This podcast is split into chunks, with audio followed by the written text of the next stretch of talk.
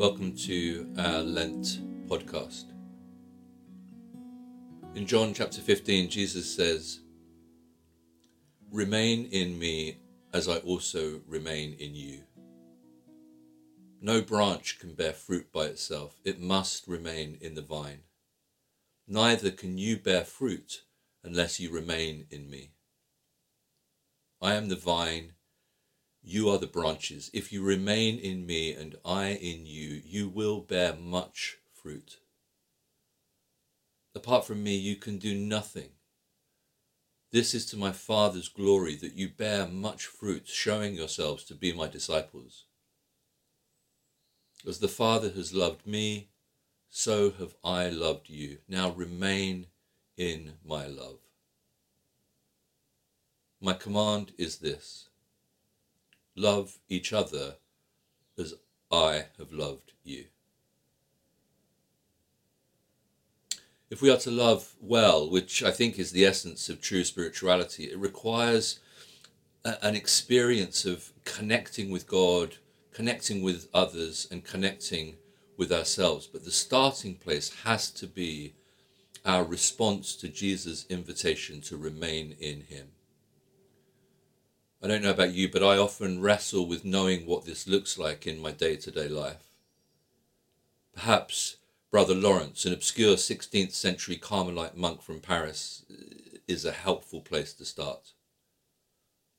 Brother Lawrence resolved to live in continual awareness of God's presence, to, to never forget him from one moment to the next. He even, he even defined prayer as simply cultivating an awareness of the presence of God. Perhaps these words from Brother Lawrence will help us all remain in Jesus when we find ourselves inevitably distracted by the busyness of life. He writes The time of business does not differ from the time of prayer.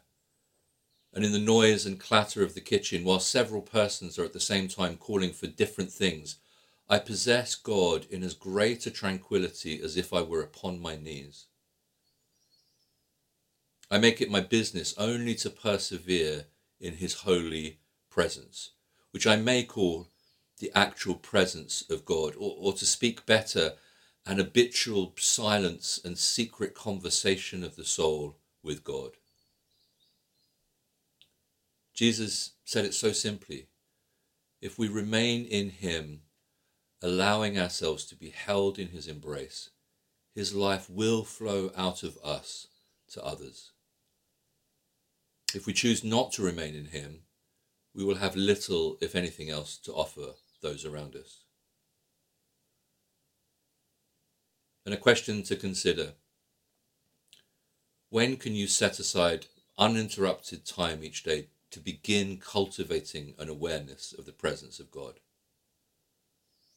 When can you set aside uninterrupted time each day to begin cultivating an awareness of the presence of God? Lord, it's so easy for me to go through the day without remembering or thinking about you. It's even easier for me to overlook your beauty in the people around me. I pray that you would change these unhealthy ways of relating that are so deeply rooted in me and shape me into a person who offers your tenderness and your kindness to those I come into contact with today. In Jesus' name, Amen.